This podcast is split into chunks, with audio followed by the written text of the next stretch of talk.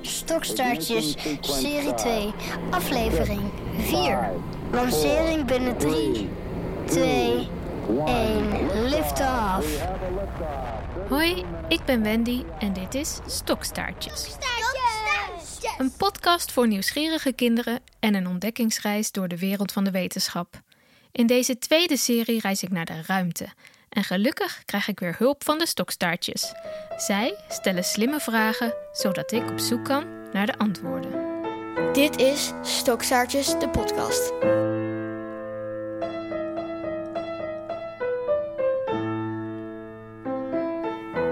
Hoi stokstaartjes. Mooi hè, die pianomuziek? Met die muziek gaan we straks iets geks uithalen. Maar ik ga eerst vertellen met wie ik ga praten. Of ja, vertel het eigenlijk maar zelf. Ik heet Hidde. En hoe oud ben je? Ik ben 11 jaar. En wat vind je leuk om te doen? Ehm, ja, ik vind muziek luisteren leuk, eh, podcast luisteren en ik vind eh, piano spelen ook leuk en zingen. Ehm, ik zing eh, pop en ik speel op piano speel ik klassiek. Een muzikale jongen dus. En Hidde vertelt me dat hij vroeger een telescoop had. En als je dan door zo'n telescoop naar de sterren kijkt, wat denk je dan? Ja, ik ben wel gewoon klein soort van vergeleken die hele ruimte. Ja, dat denk ik eigenlijk. Ja, en wat denk je dat er allemaal is? Ehm, nou, ik denk dat er wel eh, ook leven nog ergens is, maar gewoon zoals het ook bij onze aarde begon, met hele kleine microbeestjes eigenlijk. En wat weet je zelf al over de ruimte? Ja, ik weet alle, bijna alle planeten wel. Eh, Pluto, Saturnus, de maan, de zon. De sterren zijn eigenlijk kleine zonnen. Toch? Ja. Ehm, en heel veel weet ik eigenlijk niet, maar dat kom ik vast wel meer te weten dan hier. Absoluut. En maak je geen zorgen. Zelfs wetenschappers die heel veel over de ruimte weten, weten ook nog heel veel niet. Daarom doen ze juist onderzoek. En wat wil jij graag te weten komen, Hidde? Ehm, nou, het lijkt me leuk om te weten wat die oerknal eh, veroorzaakte. Oké, goede vraag. We gaan Willeke Mulder weer vragen van de Universiteit Leiden. Maar dan wil ik eerst even weten: wat is de oerknal eigenlijk precies? Nou, de oerknal is eigenlijk het begin van ons heelal, zoals we dat nu kennen. En die oerknal, nou ja, het is, het is eigenlijk een beetje een flauw woord, het zegt een knal. Het wordt ook al in het Engels de Big Bang genoemd. Maar het was eigenlijk niet per se een bang. Er was niet een explosie. Er was wel een hele snelle uitdijing van het heelal. En dat kun je eigenlijk vergelijken met dat je een hele sterke fietspomp op een ballon zet, dat er in één keer heel veel lucht in die ballon komt. Nou, en die uitdijing, dat wordt dus de oerknal genoemd. Het is eigenlijk het beginsel van ons heelal. Ja, daar is het allemaal mee begonnen. Ons heelal werd in één tel opgeblazen tot een soort gigantische ballon. Dat opblazen gaat trouwens nog steeds door, alleen niet meer zo snel. Het heelal groeit nog steeds door. Maar wat was er voor de oerknal? En wat zorgde ervoor dat die ballon ineens zo snel werd opgeblazen? Dat is een hele goede vraag die nog steeds onbeantwoord is. En ik ben ook bang altijd onbeantwoord blijft. Want waar kijken wij naar als sterrenkundigen? Wij kijken naar licht. En voor de oerknal was er nog geen licht. Want licht dat ontstond door die sterren die pas na de oerknal zijn ontstaan. Dus wij kunnen niet kijken naar voor de oerknal. We kunnen niet zien wat daar was. En dus ook niet wat de oerknal veroorzaakte. Nee, precies. Nee, dat is echt onbekend, ja. Vind je dat jammer als sterrenkundige? Ik vind het jammer, maar ik vind het ook wel weer heel erg mooi. Want je kan je altijd maar toch wel nieuwsgierig over blijven. En ja, misschien vinden we wel een manier waarop er toch iets is waardoor we niet naar licht hoeven te kijken, maar iets anders. Ja, wie weet. Een vraag zonder antwoord dus. Dat kan soms ook gebeuren. We weten nog niet wat de oerknal heeft veroorzaakt. Nou, we gaan snel door, want Hidde heeft heel veel vragen.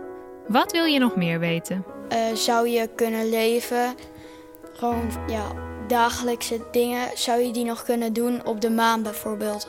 Want waarom zouden gewone dingen op de maan anders gaan dan op de aarde? Op aarde is meer zwaartekracht. Dus dan als je op de aarde 50 centimeter hoog springt, dan doe je dat volgens mij op de maan vier keer zo hoog dan. Dus de maan heeft minder zwaartekracht dan de aarde. Ja, Dan gaat lopen op de maan zeker ook anders. Hidde en ik proberen het uit te beelden. Wil gaan staan? Wat samen proberen. Moeten we even wat ruimte maken?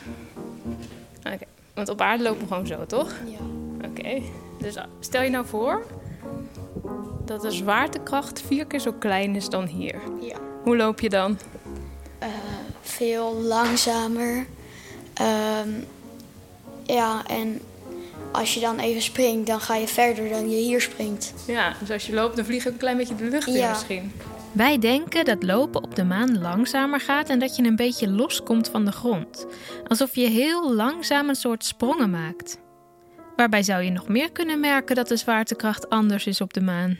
Ehm, koken. Oh ja, dus misschien als je een ei kookt of zo op de maan, denk je dan dat hij zo uit de pan zweeft? Eh, dat denk ik niet, want het moet wel kracht hebben om dan naar boven te gaan of naar onder. Oh ja, dus als je bijvoorbeeld pannenkoeken bakt en, en je wil hem om, omgooien, zeg maar, omdraaien, dan denk je dan misschien komt hij dan niet terug in de pan. Nou, dat denk ik wel, maar dat het wel langer duurt dan hier in Nederland. Oh ja, maar dan heb je wel meer tijd om hem goed op te vangen misschien. Ja, Ja, dus je kan hem eigenlijk hoger gooien. ja. Dat is ook wel cool. Ehm, denk je dat je vuur kan maken op de maan?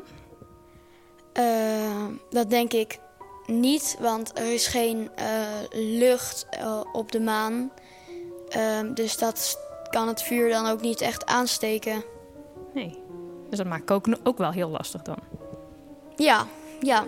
Hidde en ik denken dus eigenlijk dat je geen pannenkoeken kunt bakken op de maan. Omdat je geen vuur kunt maken. Maar ik ga het toch even aan Willeke vragen. We stellen ons even voor dat we de spulletjes die we nodig hebben zelf meenemen. Dus bloem, melk, eieren, een kom, een pan. Dat soort dingen nemen we zelf mee naar de maan. Maar dan, je moet eh, ook eh, het beslag roeren bijvoorbeeld. Gaat dat lukken op de maan? Nou, roeren kan denk ik nog wel, want er zit ook nog net... eh, nou ja, er is wel aantrekkingskracht, dus gelukkig blijft ook het, het papje blijft ook in je pan zitten. Dat is wel erg fijn. Dat is natuurlijk niet als je in het ruimtestation zit, want daar vliegt alles gewoon om je heen. Dus daarin wordt het wel heel erg moeilijk. Maar ik denk dat het grootste probleem op de maan is, is dat we niet zo gemakkelijk vuur kunnen maken. Want voor vuur hebben we een paar dingen nodig. Nou, als eerste een, een aansteker. Dus gewoon een vonkje. We hebben brandstof nodig. Dat kunnen we allebei meenemen. Maar je hebt ook zuurstof nodig. En dat hebben we niet op de maan. Dus het wordt heel erg lastig om pannenkoeken te bakken. Ja, daar waren Hidde en ik dus al bang voor. Op de maan kun je geen vuur maken. En dus ook geen pannenkoeken bakken. Nee, ik ben bang van niet. Het zou wel heel leuk zijn natuurlijk. En dan ook dan die pannenkoeken opgooien natuurlijk. En dat je ze mooi kan vangen. Ja. Daar had ik het met Hidde ook nog over. Ja, dat de pannenkoek omkeren wel makkelijker wordt, omdat je meer tijd hebt om hem op te vangen. ja, precies. Nou, dan blijven we voorlopig maar gewoon pannenkoeken bakken op de aarde. Wat wil je nog meer weten, Hidde? Nou, hier in deze ruimte staat een piano. Hoe zou dat bijvoorbeeld op Mars klinken? Gewoon, zou dat dan een andere klank hebben op, dan op de aarde? Wat een grappige vraag eigenlijk. Ik heb er nog nooit over nagedacht of geluid anders klinkt op andere planeten. Ik ga professor Ingeloes ten Katen weer vragen. Want zij is gespecialiseerd in de planeet Mars. Ze heeft vroeger zelfs bij de NASA gewerkt met de Marsrovers. Dat zijn die robotkarretjes die op Mars rondrijden en onderzoek doen. En een van die rovers heeft ook een microfoon aan boord. Er zijn dus wel geluidsopnames van Mars, maar natuurlijk niet van een piano. We gaan het Ingeloes vragen. Hoe zou een piano klinken op Mars? De toon van het geluid zal niet veranderen. Dus een hoge toon klinkt net als op aarde ook gewoon hoog op Mars. Uh, maar omdat je heel weinig luchtdruk hebt, de luchtdruk op Mars is uh, maar 1% van de luchtdruk op aarde. Wat dat betekent dat er dus minder lucht in de lucht zit eigenlijk. Want lucht bestaat uit gasdeeltjes en er zitten gewoon veel minder moleculen in de lucht. Oei, dit vind ik best wel ingewikkeld. Even kijken. De atmosfeer van Mars is dunner dan die van de aarde. Dat betekent dat er op Mars minder luchtdeeltjes in de atmosfeer zitten. En geluid, dat zijn eigenlijk golven die ontstaan doordat de lucht een beetje bij elkaar wordt gedrukt en daarna weer uit elkaar gaat. Die geluidsgolven komen in je oren en daardoor kun je het horen. Maar als er niet zoveel deeltjes in de lucht zitten, dan kan het geluid moeilijker door de lucht reizen. Het geluid dooft sneller uit dan op aarde. En de geluidssnelheid is ook lager. Het duurt langer voordat een geluid bij je is. Ehm, maar als je hier in Nederland uh, een, een, groot concert hebt en je staat op uh, nou, een paar honderd meter of een kilometer afstand, kun je dat nog steeds horen. Nou, op Mars moet je er echt vlakbij gaan staan, want anders hoor je het niet. En ook al sta je dan dichterbij, het klinkt dan toch verder weg, omdat het langer duurt voordat het geluid bij je is. Vooral de hoge tonen kunnen je oren moeilijk bereiken. Een fietsbel zou daarom een stuk moeilijker te horen zijn op Mars. En getjilp van kleine vogeltjes ook. Oké, genoeg gepraat. We moesten zelf maar eens gaan luisteren. Laten we eerst een echt geluid van Mars gaan beluisteren. Dit is het geluid van de wind door de Marsrover zelf, opgenomen op Mars.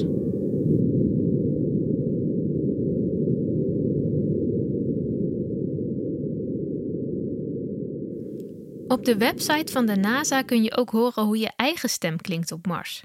Je kan zelf iets inspreken en dan vervormt de website het zoals het zou klinken op Mars.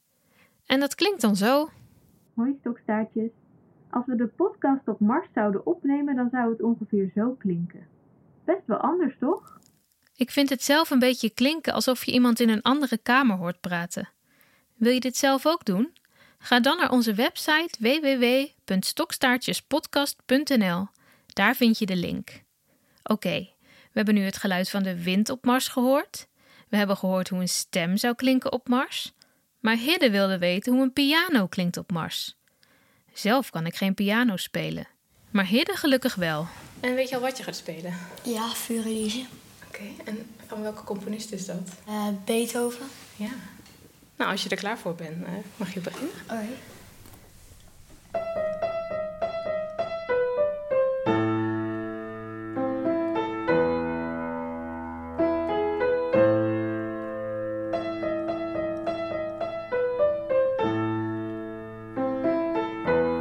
Wat mooi zeg. Nou, zo klinkt de piano dus gewoon op de aarde, bij Hidde thuis. En zo klinkt hetzelfde pianostuk op Mars.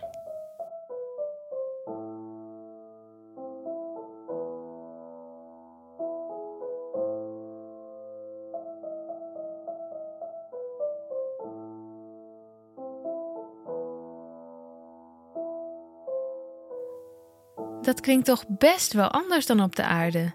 Het klinkt bijna alsof je droomt. En Hidde, waar in de ruimte zou jij zelf wel naartoe willen reizen? Ik uh, denk de maan. Ja, want dat is ook dichter bij de aarde. Dat vind ik wel fijn op zich. Ja, dat is wel fijn. En vanaf de maan heb je natuurlijk het mooiste uitzicht op de aarde dat er is.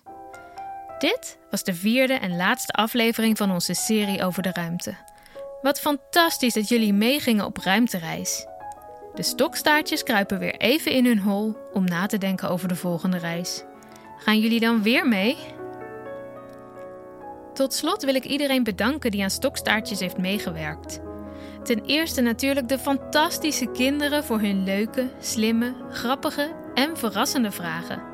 Tala, Luc, Maya, Bojan en Hidde. De experts Willeke Mulder, Milo Grootjen, Mark Kleinwold, Inge Loes ten Katen en Naur Schijnowitz voor hun leerzame antwoorden. Maarten Westerveen voor het samen bedenken van stokstaartjes. Pim van den Heuvel voor de vormgeving en eindmontage. Maya Shamir voor de eindredactie. Jan Willem van den Ban voor het logo en de huisstijl. En Betty de Blok voor de PR en communicatie. Stokstaartjes maak ik in samenwerking met Studio Popcorn. Mijn naam is Wendy Bos en dit was serie 2 van Stokstaartjes.